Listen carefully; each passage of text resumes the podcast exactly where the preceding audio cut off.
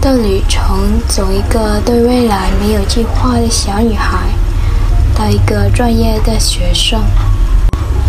每个人的生活中，肯定都有一段时间对自己的未来没有任何计划，我也不例外。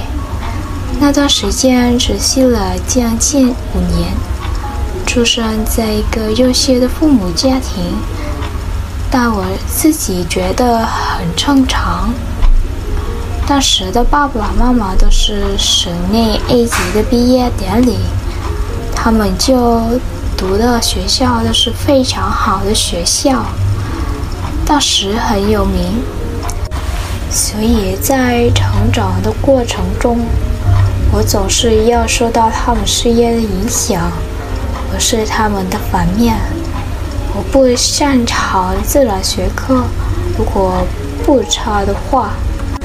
中学时期，我有幸接受了妈妈的英语培训，有幸代表学校参加了多次大型比赛，考试成绩也很好。那时候，妈妈想让我像她一样学经济学。所以她总是逼我学好物理、化学、数学等科目，但我的成绩只是停在了一个很好的水平。后来到了高中，我的强项渐渐明白了，更多的是我意识到自己在文学、历史、英语等。社会各学方面的能力很强，所以在十一年级结束时，我不顾妈妈的强烈反对，坚持申请转入社会研究班。也是因为他不完全了解我的长处而想哭。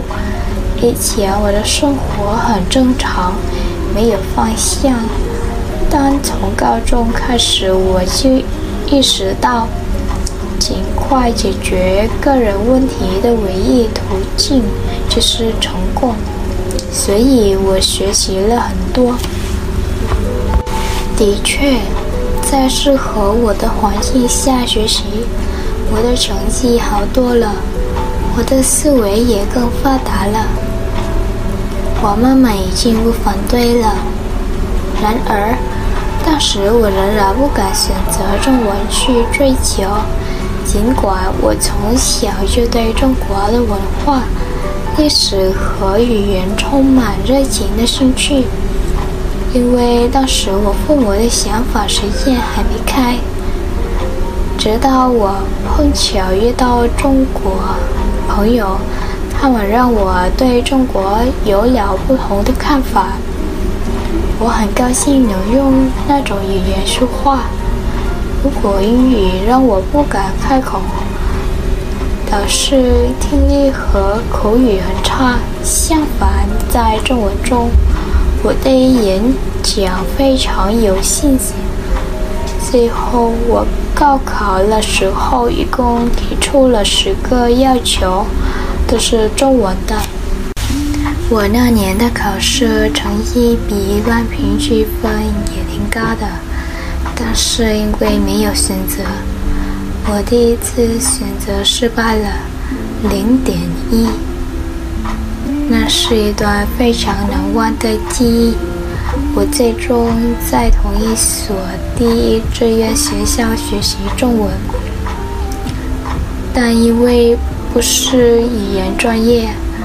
我感到很无聊，而我做了一个我可能一辈子都不会忘记的决定。我已经要求保利第一年的成绩，以重新参加我最喜欢的考试。其实我之前也申请过转专业，但因为我的学校在城里很出名。所以转专业比较困难，因为会造成高考不一样，所以我重考了。重考的那段时间真的是一段难忘的时光，难过是的，开心。我对不起。看着我的朋友完全的一年，我还在为考试而学习。来了就来了，虽然考试不是我想要的，但我已经经历了。当时我还想，这个学期就停止吧。不是这个，我那年的考试成绩比去年还要高。高到没有人意料到，因为上次考的挺高的，这次竟然高出了三分。我通过了我最喜欢的专业，在我学生的爆炸声中，我的父母、我自己的、我亲密的朋友，现在虽然学习了很久，感觉还是像昨天一样。我每天都在努力做到最好。我的中文行业之路虽然先进，但也是我的选择，无怨无悔。在大学期间，我一直积极参加文化交流活动，参加汉语比赛，目的是为了以后能够拿到奖学金来中国学习。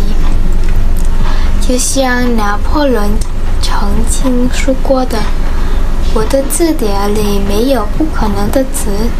即使今天我们是一朵小小的蒲公英，我们至少也要努力高高的飞向可见的天空，环游世界。”